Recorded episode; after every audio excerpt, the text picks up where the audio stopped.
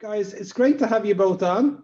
So uh, we're going to kick. We're going to kick off. Unfortunately, you're stuck with me. Chandana's uh, not going to make it, so it'll be just us four. Sorry, three middle-aged guys moaning. Am, am, I there, am I there now? That's that's yeah, me. Yeah, you're enrolled. I am there. I, I, I just sell by it. I sell by it. um, I'm still technically a millennial though. I was born in '81, so. Oh, okay. Yeah. Oh, oh wow. Oh man. You don't look so shocked. You're going to be one of these annoying people who's successful at a young age, you know. Yeah, that's amazing. Let's, yeah. Okay, look. Let, let, let's let history decide that one. I think. We're going to go back a little bit. We're going to not not 1981, but maybe 1980, maybe 1995, Ken, and uh, you can give us a little bit of a flavor for the early years before you studied uh, computer science. Um. So, how far do you want me to go back? Oh, tell us about like growing up in it was Dublin, right? Yeah, yeah. Born born and raised in Dublin. Um, I was about to jump into a Fresh Prince uh, of Bel Air uh, skit there. Yeah, born and raised, born and raised in Dublin, and um, uh, went to school in, in, went to national school, primary school in, in Castleknock, and then secondary school in a, in a school called St Conleth's College in Ballsbridge.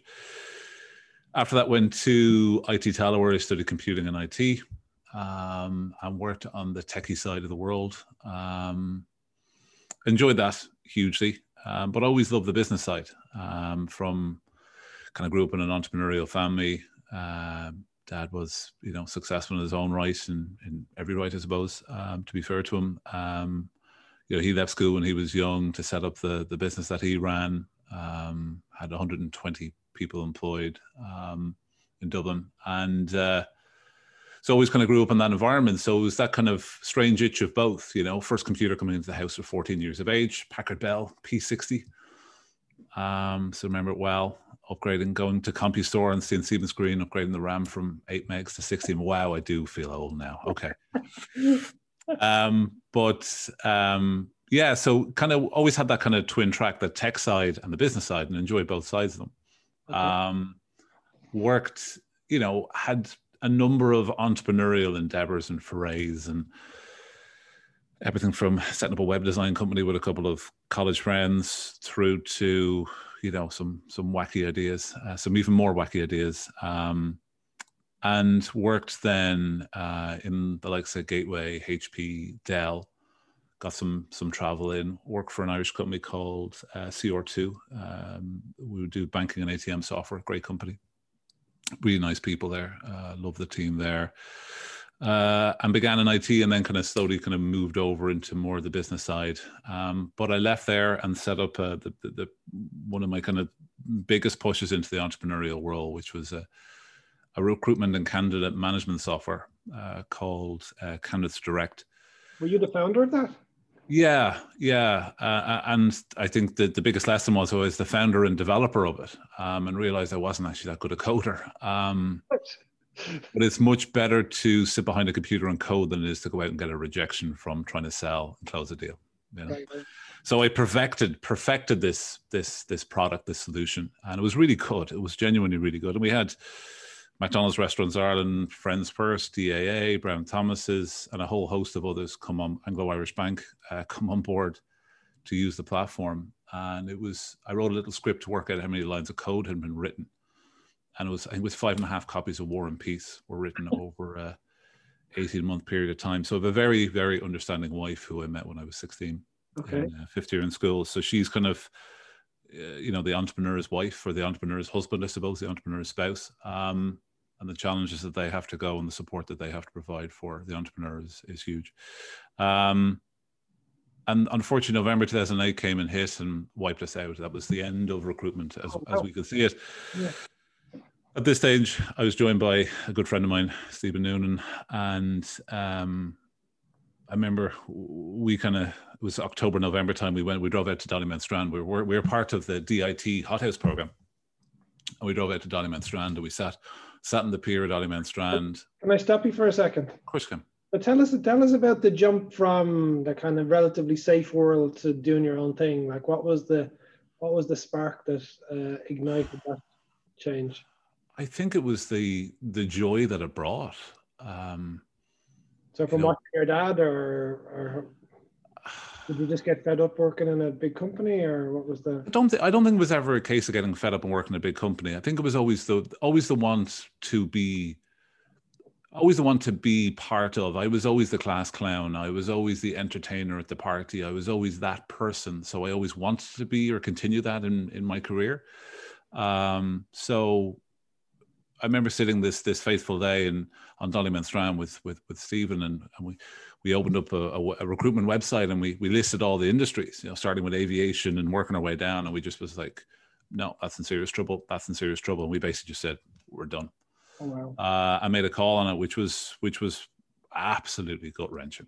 Um, worked in a, an off license then for the next couple of months in in brother-in-law's off license on Meath Street and then was invited to uh, to work with a company, a telco company called Blueface, um, to help them do a strategy review um, and just sort of help them maybe see the wood for the trees. Uh, nothing more than that. And they liked what was there, perhaps, and asked me to stay on as commercial and technical director for them, which I did for about three years. And then I moved on to the NDRC, the National Digital Research Center, where I was an entrepreneur in residence, helping to commercialize a lot of what what yeah what great projects they had. One of them was SilverCloud. This EIR thing is a is a term you hear and it means different things to different people. So what what did it mean in practice for you? Um, I think in practice it kind of meant help you know, because they had assembled these amazing groups of people that were academics or clinicians or but would have probably quite a limited exposure to commercial rigor, commercial reality, um, sort of sales, um, um, and needed help on that. Needed help on how to commercialize what they had, what they were working on. So um, that's that's what it meant to me. Um, and I met with the team. Uh, I'm going to get the timing right. I'm going to say 2010. Uh, about October, November 2010, and met with the team and was just blown away by them, what they were doing, the process that they have, the effort that they made, the time they put into it, the passion that they had. And uh, yeah, fast forward, make a long story short, 12 plus months later, um, I uh, decided to go native, as they say. So, decided to we decided to spin out the IP. We were we were selling the IP to a UK company at the time, uh, UK publicly limited company, and it was clear the UK public company was was taking the proverbial um, and wanted just to see this IP go back up on a shelf into an academic or into a university and not be seen again. Um, so the end of a very frustrating meeting, slammed down the book, left, spoke to the guys, said, "Why don't we do this ourselves?" Um, and kind of the the thoughts that went around people's heads were, "Listen, this is, um, you know, if they don't like it, and they're a big company and they don't like it, I don't think there's something here." And I said, "Listen, big companies make big mistakes." um, so we did. Uh, we took that company head on um, and broke into the UK market um, as being kind of our first big push okay. uh, with SilverCloud. So we spun out in, I think it was about March 2012. But listen, that's all nostalgia. That's history without the pain, as they say. Uh, yeah. It's very easy to gloss over so many of the sleepless nights in between, and as, yeah. as Jim would say, and attest yeah. to as well. And that's that's perfect. So then let's bridge over. Meanwhile, in Boston, if we go back to the mid 90s, Jim, you were starting out in financial services, having watched your your dad sort of be successful. Oh, wow. Is that yeah, that's going way back. you remember back those days? Yeah, still have you. Tell us, tell us a little bit about your early, you know, career before you got to starting companies and investing in companies, and kind of what the what the motivating yeah. force was. I I was dying to become. Uh, I was dying to become a stockbroker you know, I was, I, it was, it was kind of a cool job. My favorite movie uh, was Wall Street, you know, with, uh, uh, and, and my, my father was a kind of a well-known stockbroker in the Boston area. He had the same name as me and, you know, used to walk around doing that. We, my wife calls it doing the Jim Joyce meeting people, you know, I was, but I was dying to, I wanted to go into financial services because my dad did it. Yeah. Fascinated by, um, investment markets and stock markets and you know that whole system and i just thought it was a wild world and plus when i unlike your time ken there were no well probably probably maybe similar. There was no jobs. You know that was like a really you know that was a good job. So i so i, I had to learn how to um and I'd kind of been involved in sales, like you know, I did an economics degree at Fordham, and um, you know, kind of business and sales, and that was kind of how I, I was trying to learn about that, um, and it joined it, and I just had an absolute blast, you know, working with a bunch of people my age, trying to understand investments and the markets, and um, just totally pumped about it. I did, I actually, you know Eh, starting companies, I didn't really know there was such a thing as starting a companies at that stage. I just, I don't know if I wasn't that worldly. just investing in them. yeah, investing them and fascinated by, you know, I'm, like, I'm kind of a, as you know, I'm kind of a quick thinker. You know, I kind of like to analyze things and kind of jump into it. I've just found that fascinating. Yeah. Uh, so you did that for a couple of, for a little while in a couple of firms, and then you ended up, well, you moved to Schering-Plough. That, that, that was quite a big transition, right? right. Well, you know, no, I realized quite, very quickly after being a stockbroker for two years that I never wanted to do it again. You know, so, so, um, so it seemed to me, it seemed to me, I, you know, and no offense to the, you know, to the good people that do it, but it was like, you know, every day seemed like Groundhog's Day, and it was chasing the sale and chasing those things. So I decided to go uh, do an MBA, which was quite fashionable at the time before they became unfashionable and and I came up with the idea. Um, I had some family in Ireland. I came up with the idea of doing an MBA in Ireland yeah. um, at University College of Dublin. Yeah. So I kind of I actually hopped on a plane with a friend of mine. We went to Ireland. We fell in love with the place. Did an MBA, and coming out of the MBA, I said to myself, I, it, it, seemed to me the MBA spent a lot of time talking about things, you know, and strategizing. And I'm like, you know you're going to go want to work for an industry where they can afford to pay for people just to sit around talking about things and, and so so the two areas was either either financial services or the pharmaceutical was it the pharmaceutical industry or the technology industry seemed to be the place okay. that was the most so i i convinced so i remember uh, Schering-Plough pharmaceuticals was recruiting at in dublin and they were looking to hire irish people and they accidentally hired an american um, is that true? Because I because I was a, I was a good talker. Yeah, yeah. The Irish people were sitting in the corner being too shy. I walked across the room, introduced myself, and then got hired back into Schering-Plough's um, uh, headquarters back in New Jersey. Yeah. So um, yeah. that was that was my move into the pharma industry in my yeah. you know. Yeah, yeah. And then you did the best part of 10 years of that and you ended up kind of running the Irish business and and then you got uh you got you got itchy itchy feet and and then yeah. yeah. Yeah, unlike Ken, unlike Ken's story, I was kind of, you know, I want to start running things right away. As soon as I learned anything, I wanted to run it, you know. So, so I would, so I was moving my way through the Schering-Plough ranks. And it's funny, I landed in, I landed in Ireland, and I set up the division for Schering-Plough. So I was the first, that was the first kind of commercial division that they set up. So I built a business um, it was kind of like I was building my own business, but I had the backing of a big pharmaceutical company. Yeah. And I was again fascinated by Ireland. I was fascinated by the, what was happening in Ireland that you could talk to ministers and you could, you know, you can meet this kind of high level exact, you know, yeah. kind of people. Get uh, access. Uh, yeah, yeah, and so, and then people were kind of, you know, I was also fascinated by the in the Irish market. Like when we would do pharmaceutical sales in the U.S., you would fight to see four people in the in a day in the UK, you would fight to see two people in a day. And in Ireland, you'd see 13 people a day.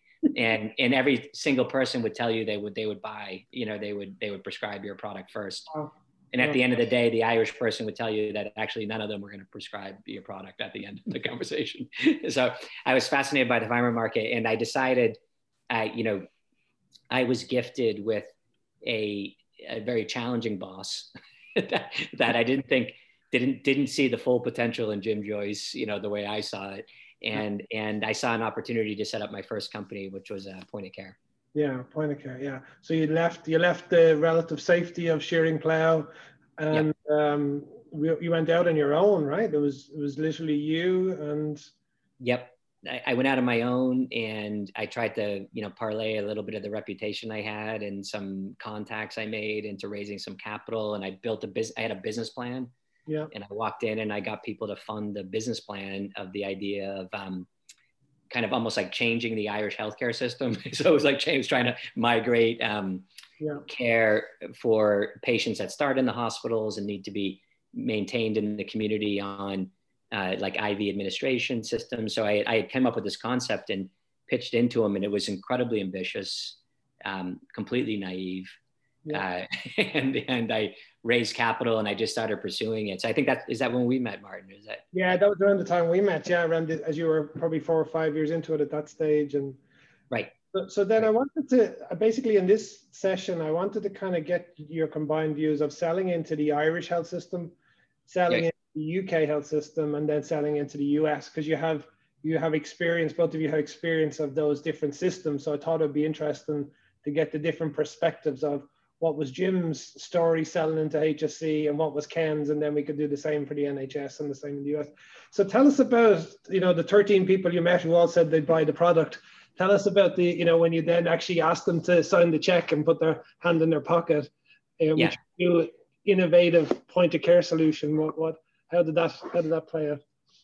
Yeah, yeah. So I think the I, I find that the Irish market is so it, it like like the the lack of inst- the lack of kind of like rigidity to the market you know early stage can be quite attractive. Like so meaning that there's not a lot of you're not competing with a lot of systems you know a lot of existing systems and existing structures yeah. and classic systems. So there's undoubtedly some angle to get your product introduced into the marketplace. And then people are quite quite willing to talk to you you know so the conversations kind of get going. So you're kind of you're talking to people. So the kind of that gating you know, in the Irish marketplace is a little less, but then the lack of the system to kind of scale your product or to go, you know, beyond that, it becomes a disadvantage really, really quickly. So you can kind of you can kind of get initial some initial traction, some initial feedback in the Irish market, but then there's no way if you have a really compelling product, then there's not there's there's not a natural bridge to yeah. kind of scaling it to the next you know to the next system and and the market becomes quite competitive really quickly you know, in the Irish marketplace. So any of the big institutions are quite tricky to work with, but there's lots of different little angles. So experimentation good, um, scaling very, you know, uh, kind of binary.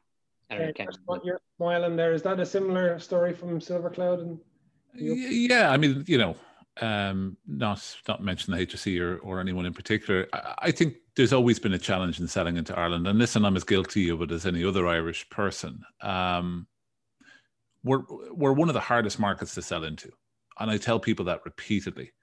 Go and sell into. Somebody said it before to me, and I can't remember who it was, but they were spot on. Go sell to Manchester first. Um, not for any not for any other negative reason other than it's just the way we're wired. We're just wired slightly differently, which is essentially to look at everything with a mass degree of skepticism, a mass degree of sure my cousin could build that or my nephew could do that. And he could do it for a tenth the price.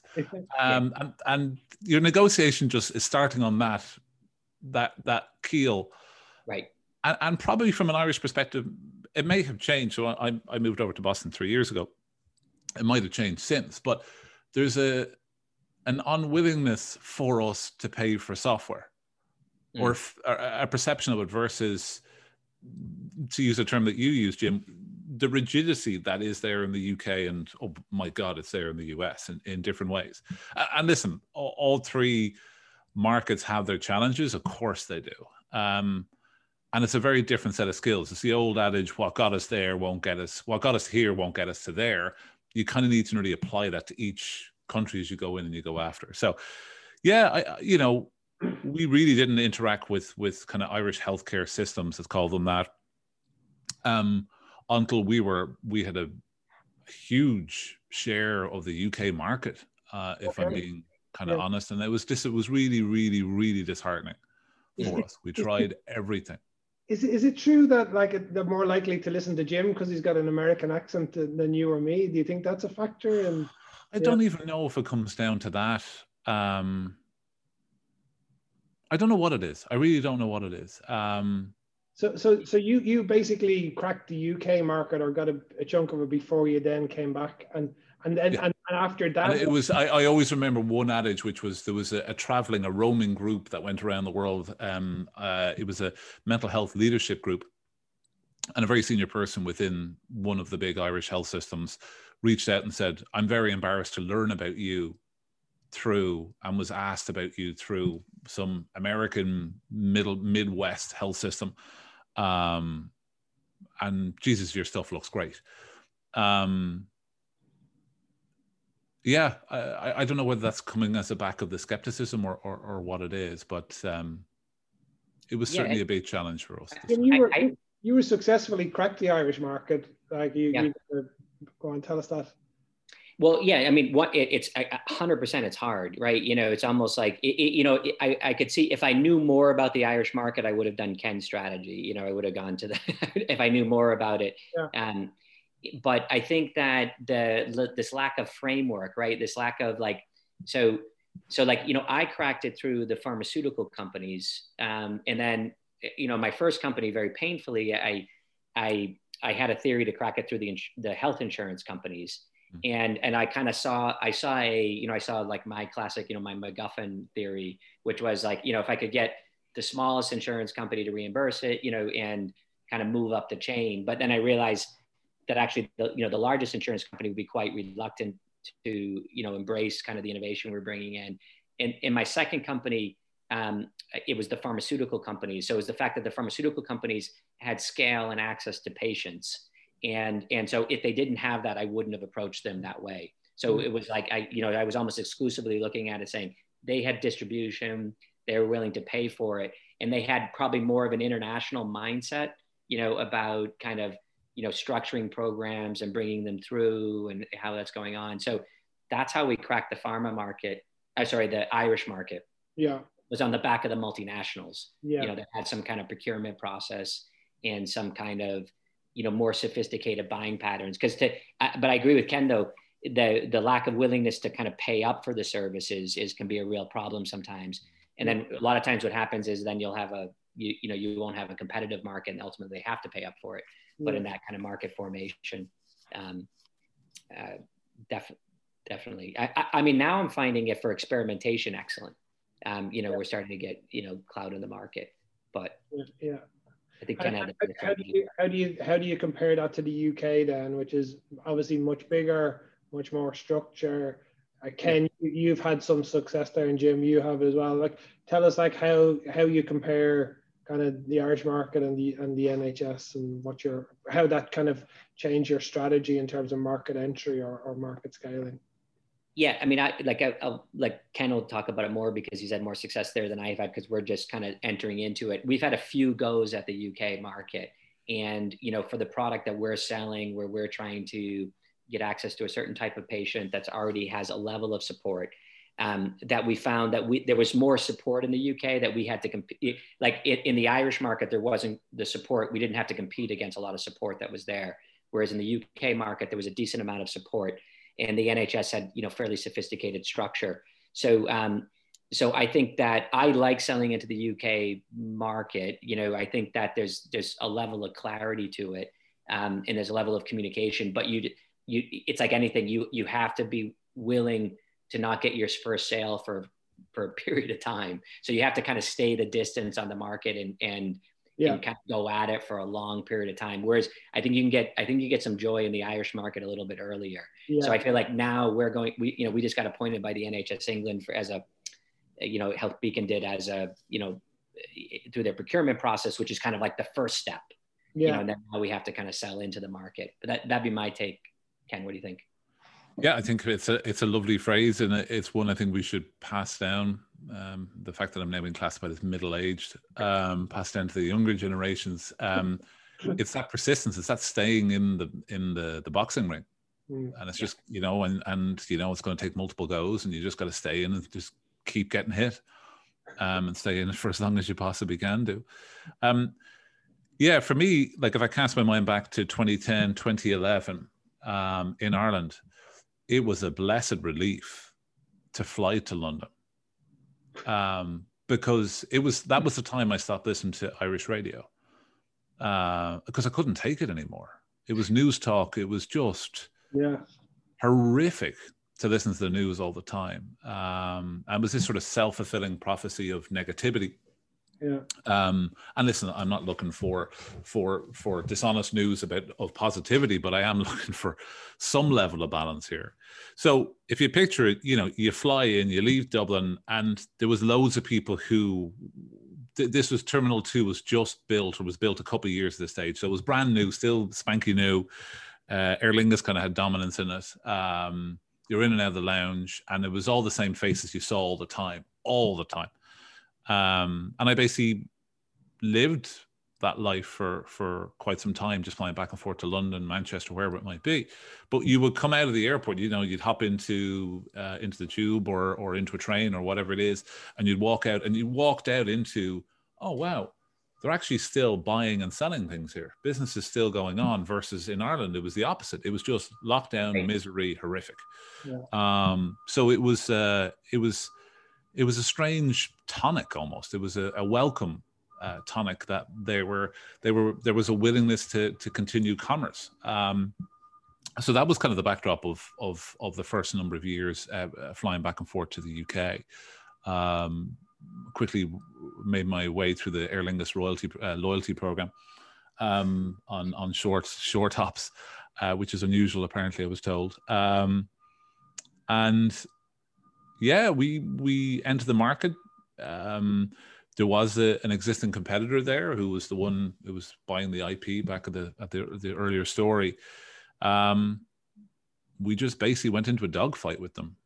Um, mm. You know, they hadn't invested in the product, they hadn't invested in their offering, they were overselling, under delivering. Lots of cliches, uh, I realize, and all the stuff I just said, but there is something there, which is the the underinvesting in the product there is something there about allowing your sales team or even you encouraging your sales team um, to sell oh i know this organization only needs a thousand licenses i'll sell them 5000 yeah. And you know what? Who cares what happens? You know you have a great year the first year. Second year will be what the hell? And third year is going to be dismal. That's yeah. kind of what happened to them after a couple of years. Um, and we kind of changed the pricing model. We changed the pricing structure. We changed all these various elements uh, and moved to a to a much more uh, pricing model, which is much more about uh, engaged users rather than population coverage. Because they would sell population coverage and they would walk away with a huge big check, but we were we were wedded to the success by selling based on the number of activations, essentially. So if the organization didn't activate it, we didn't really get paid. Um, so both us and the organization were were were wedded for success. I suppose was was was a key thing. So that kind of win win win um, uh, mentality is is same as what we took here to the US. And did you have to go kind of hospital by hospital or trust by trust? Yeah. Or was it was it that like you know that once it took a long time for the first domino to fall, but once it fell, it kind of went around. Or tell us a little bit about. about yeah, no, no, we did, and and um, um, Ashlyn, who was kind of our first uh, sales member, um, myself and herself were, were flying back and forth all the time. Um, she had a contact in Durling, Durling and Darlington um, NHS service, who was one of the first NHSs who took a ch- chance on us, um, one of the very early ones. Um, and the NHS has been really, really good to us. Um, in what regard? But, um, I think in, in willingness to embrace embrace what we were doing and why um, willingness to give us a chance. Um, there's been a few amazing organizations along our journey, some very big ones. Uh, one of the biggest insurers in the world. One of the people in there took a, a serious gamble on us in July 2012. We were only six months old, for God's sake. Mm-hmm. Um, uh, and with a huge contract at that time for us, that was probably 80% of our revenue that year, uh, maybe even more. Um, they took a chance on us. Um, and we made it work um, because of the chance they took on us as well. But um, so it's character building, I suppose. But yeah, so back and forth. Um, uh, we met with then a, another NHS service, uh, Berkshire NHS, just uh, west side of London, um, where we met a really like-minded person, uh, Judith Chapman, who's their, their clinical director, um, and we could see what her vision was for delivery of mental health care um, and we agreed to to partner. Uh, and one of those partnerships that was win-win-win. Um, uh, it meant that we were able to bring our product up to NHS spec and IAPT, increasing access to psychological therapy spec, um, and work together uh, on bringing SilverCloud a- across the UK, across England, and it was very much bring on one, you get one more neighbor. Bring on that neighbor, you might get two more, and it's just you just kind of sell sell that way. And yeah, it it was time consuming, but it was uh, it was the it was uh, the game we knew we were playing against. And was it um was it very much based on those kind of personal connections? So, you know, the customer told their friend, and or or was it more formalized than that? No, I think it was very much based on that. Mm-hmm. I think there was there was a a vacuum in terms of the product that was that was there, the competing product in, in, in certain ways that we were helping to fill. But we moved from having kind of two, three programs within our mental health range to having 18 within about a year, a little over a year, which was an amazing uh, work from the team yeah. to do that. So we had a complete suite. So essentially, what that stopped was um, uh, competitors coming in uh, by offering point solutions. So we kind of went to, we moved into a much more platform strategy than than, than we perhaps were focused on originally. Um, but yeah, no, it, it, was the it was the more informal. Um, and at the end of the day, the the NHS is focused on outcomes, uh, on access levels, and on quality uh, uh, of care. Um, and, and cost reduction as well. So I think that's universal of any health system around the world, whether you're in the Middle East and in the UK or, or here in the US. Um, and if you can help them to, to sort of get that value proposition, to enable them to champion what you have, you'll go far, I think. It's a very different, I mean, I agree with you, but it's a very different model to the US in that, the, you know, a lot of places they, you know, they don't really trust the private sector coming in and there's a whole kind of the NHS is public. And then also, I mean, mental health, you know, eight years ago wasn't trendy, you know, it was, was very little money being spent. So, and now it's like, you know, one of the hottest areas. So how, how did you, how did you find that, you know, trying to find the money, you know, cause, you know, how did you kind of sniff it out and figure out where the, the budgets were?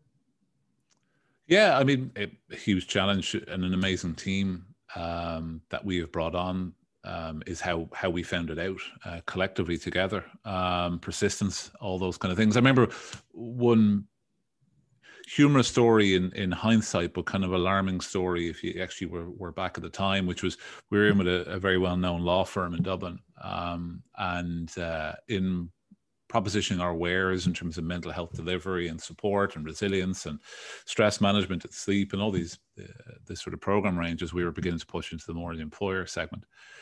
And um, it was just met with with stony face of no one in here has depression. No one in here has anxiety. What yeah. are you in here for? Um, was literally the, the the feedback that we got versus today. I mean you know covid one positive impact, if there could be in any way a positive impact of something as as as big as COVID nineteen, has been that we've moved from saying I'm stressed to I have anxiety, and that's a huge step forward uh, in that sort of stigma reduction, in that allowing people to have access to care. Um, and that's that's that's very very significant in terms of hunting at the money as i say the the the, the following the, the the dollars as they, they kind of say here with the us systems it was a challenge um, and still is a challenge today. Um, you know, if you're not reimbursed, you're kind of forgotten about um, uh, in terms of delivery. But you know, uh, there are innovation funds. There are access to those sort of pools um, um, in terms of delivery, and you just got to keep going going after those as much as you possibly can do as you grow and and we move more more close closer and closer to a reimbursement world. Um, and the way you get reimbursement is by showing the the effectiveness, the the the direct and indirect return on investment. Um, you know, in the US, the the interesting backdrop that is different is, uh, as Jim well knows, is um, the sheer cost of healthcare here is just staggering. As an Irish person or or or somebody from the UK, it's just a complete different mind shift. And me moving over here I think was an essential part of me learning that, uh, and essential for the company, um, and and getting the, the the bills through the door for you know kid, uh, son, four year old son swallowing a coin, um, and going, we're paying for what and the how, and it was just we did we buy the CT machine, um, kind of costs that are there, which is just phenomenal. And people don't realize that, you know, okay, this is certainly slightly more tabloidy, but the cost for an ambulance coming out to to to bring into hospital could cost up to five grand. Yeah. Um, and you just then extrapolate that across every part of the US healthcare system. And that's what is there today. So the impact you're having in Ireland or in the UK about cost saving, it's multiple times because the the amount of dollars that are spent here in the US. Strategy Ken was to not start in Ireland, go to the UK, crack the UK market, and then you moved to US and you're living in the US. Jim, if I got your strategy right, you you, you kind of focused on Ireland first and, and saw it as a great test market to kind of figure out a lot of dynamics. And then you've moved to a lot of different international markets, but now big focus on the US. Maybe tell us a little bit about kind of before before Jim does, because I'm going to be corrected on this. Strategy is what's happened in the past. Right. So that was we're all very you know strategy you know hindsight yeah strategy is strategy is phenomenal yeah. when you look back on it in terms of time we were trying we were shooting everywhere we were trying everything i, I just want to know if you got the coin back uh, we did actually yeah we okay, did okay good no, we um we I, you know, I thought of it this way. I, I kind of having done companies before, I knew it was going to be hard, right? Like I kind of got that part.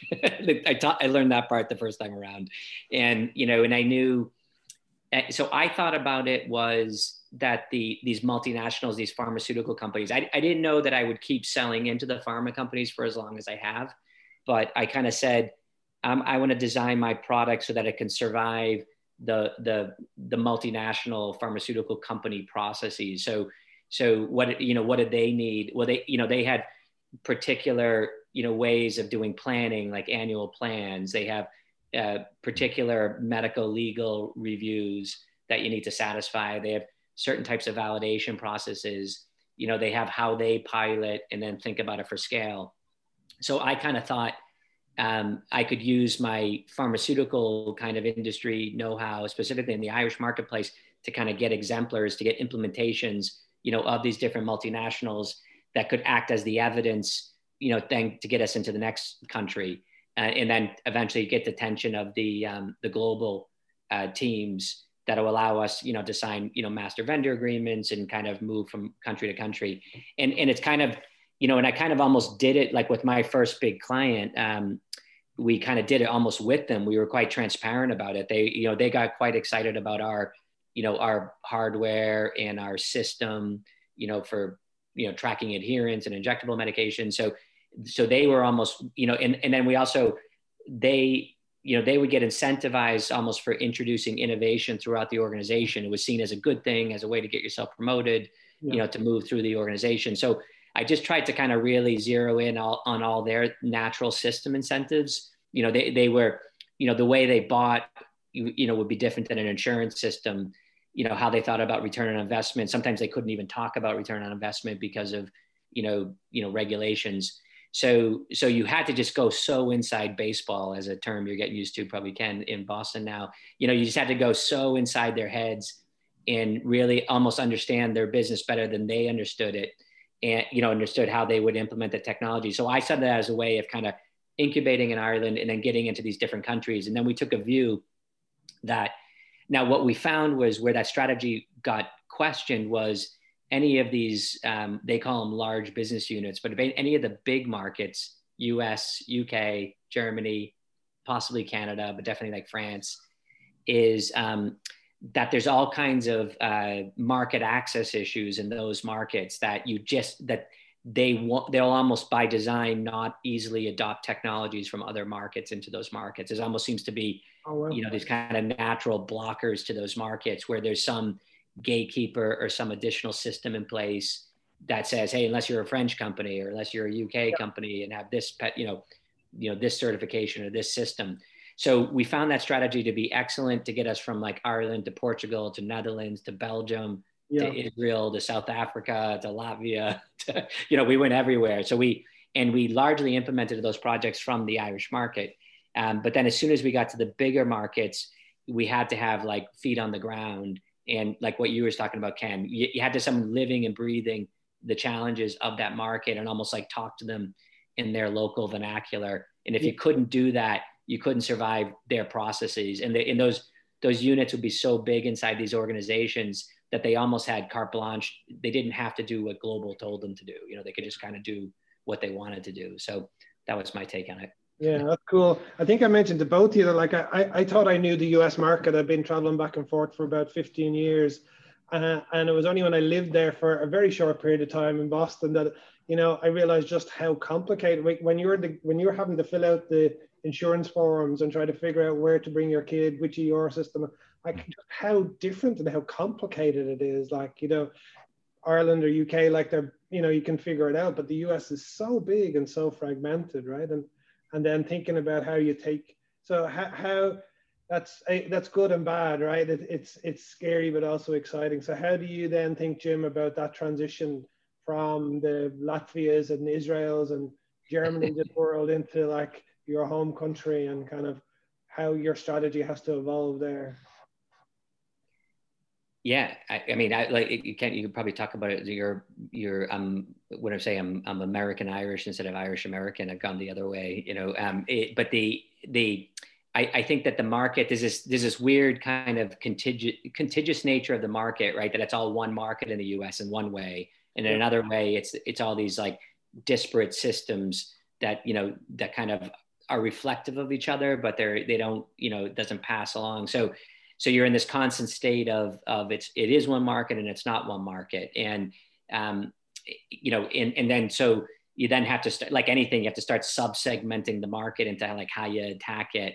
And you know what's these natural you know like if you go into specialty pharmacy for us then you know they distribute across all the us states right? So now you're you're accessing it but you're only accessing for the customers that they're being asked to service um, so that becomes a way into it. If you do the insurance segment, then you end up in their regional uh, kind of profile. Yeah. You know, if you go to Medicare, so if it, so it's like it's like a lot of things. You it's where I think if you go to Canada, they have you know, or you go to some of these other markets where you know they they do implement regionally. The U.S. doesn't quite implement regionally, right? It's like it's this kind of I don't know, Ken, would you agree here? Yeah, you know, uh, absolutely, I do agree. The I think the the challenge is sort of and for for all companies who go through this phase um, i think probably healthcare is probably worse than most other industries is this kind of pilot itis um, where um, you find that is that is that in the us as well? Is it a i think it's more in the us uh, in in a lot of ways personally. Um, it's kind of some of the challenges that we've had to push through is that you know they just purchased a electronic health record system for for 46 million dollars yet won't spend x on a solution. Um, that's many you know a fraction of a fraction of the cost. It's it's just very strange. I think it's where budget sits and decision making sits and all those challenges are um, yeah i mean for us you know at the same time uh, we brought on Optum Health, one of the biggest insurers in the US. We brought them on in, in July 2012, so we brought them quite early in our in our journey, um, even before we'd really kind of really entered the UK market, which was quite strange. Um, and we kind of continued, or I continued to to to to kind of sell by vacation. So flying back and forth, flying back and forth, to the point it got to a level where I was essentially spending 75% of my time 80% of my time away. Um, uh, we just had our our, our first um, son, uh, Harry. Um, so that was challenging, um, to put it mildly. Um, so we kind of myself and my wife had a had a conversation, which was basically, you're traveling 80% of the time to the US. Why don't we live in the US? And then travel 20% back you know uh, typical and now, and COVID. typical clarity of thought um, so um, so we did You've that. Married well. You've married well, Ken. now, now, with COVID, we're all locked up in our, our, our rooms, and so how let's let's kind of I know we're kind of getting into the last part of the time, but uh, now that now that we're all trying to sell remotely and work remotely, tell us, Jim, what's that? How's that? Uh, how's that playing with you? And then Ken will get your perspective. Yeah, I mean, I, I think at the beginning of it, I, you know, we talked about this before, Martin. Like, is that it was it was better? I think almost. So so meaning, you know, because of all the, you know, Ken, you talked about mental health, but that's really the virtualization of healthcare was now happening. Yeah. Um, it's real. There was a panic. There was a need to kind of embrace solutions. Um, you know, people didn't really. There was almost energy in the. You know, it was almost like a, a you know all the negativity in the world and there was this kind of positivity and i think like healthcare mm. you know was stepping up right so there was this enthusiasm and energy in it and then and then we got the benefit of like like ken was talking about not having to be on a plane right so yeah.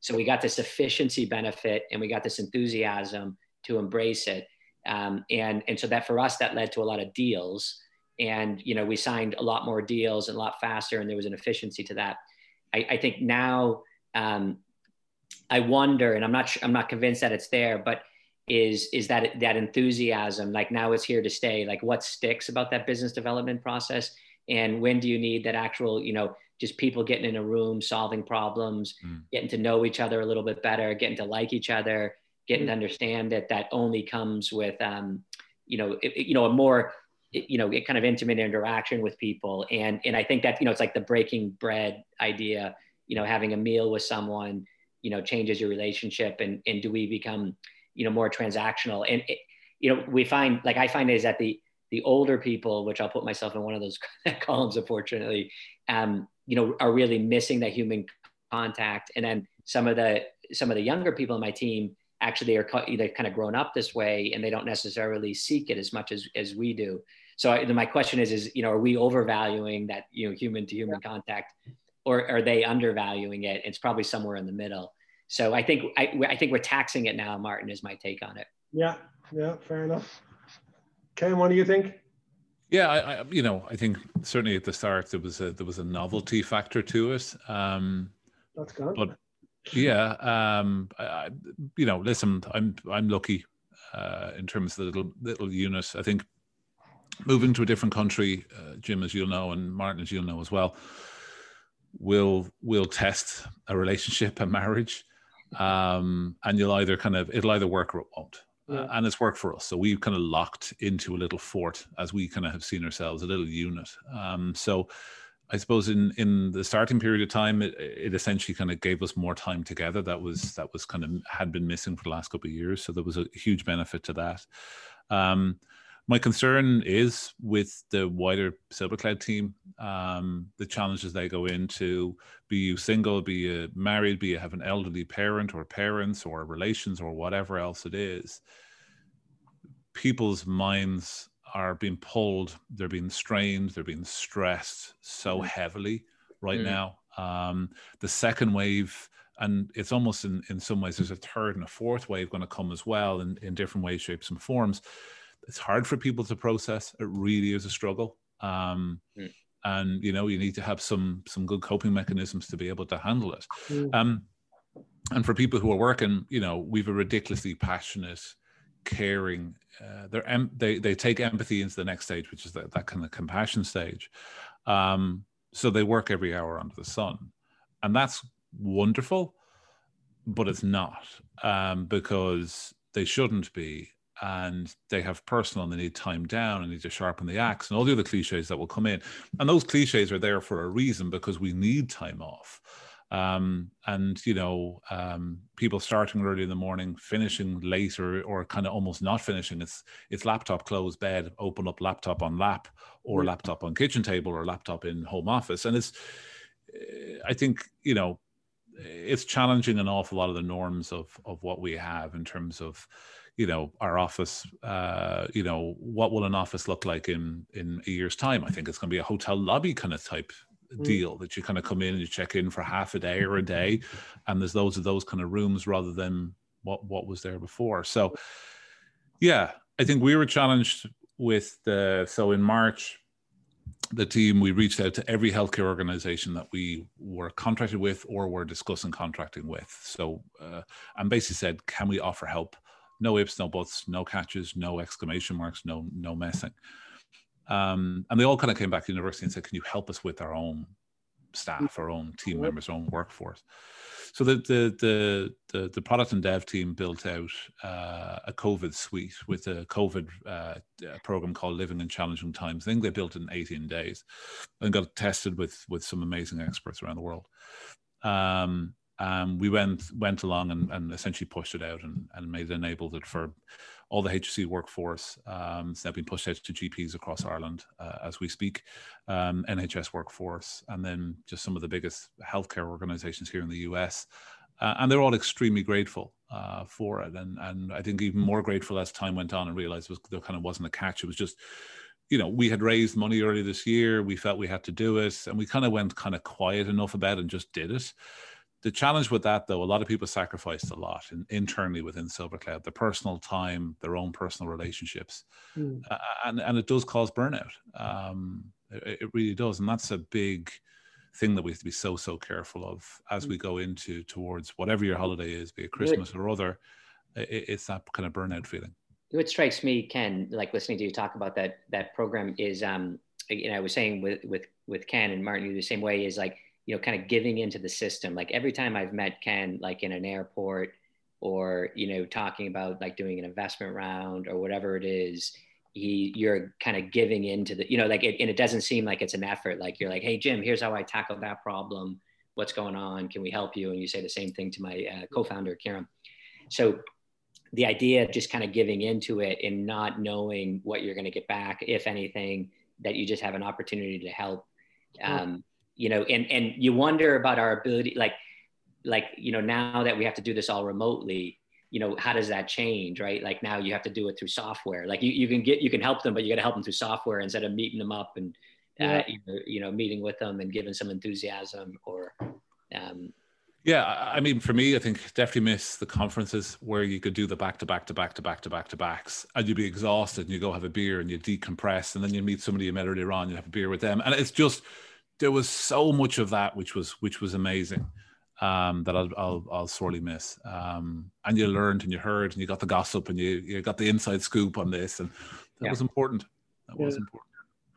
Well, guys, we're, we're almost out of time. What I've taken away from this is that uh, it's all about resilience and just keep them going, you know, just keep them going, no matter how hard it takes, just keep them going. So we always ask our guests one question, which is if you weren't running digital health companies, founding digital health companies in another universe, another time, you had another way of living your life, what would it be?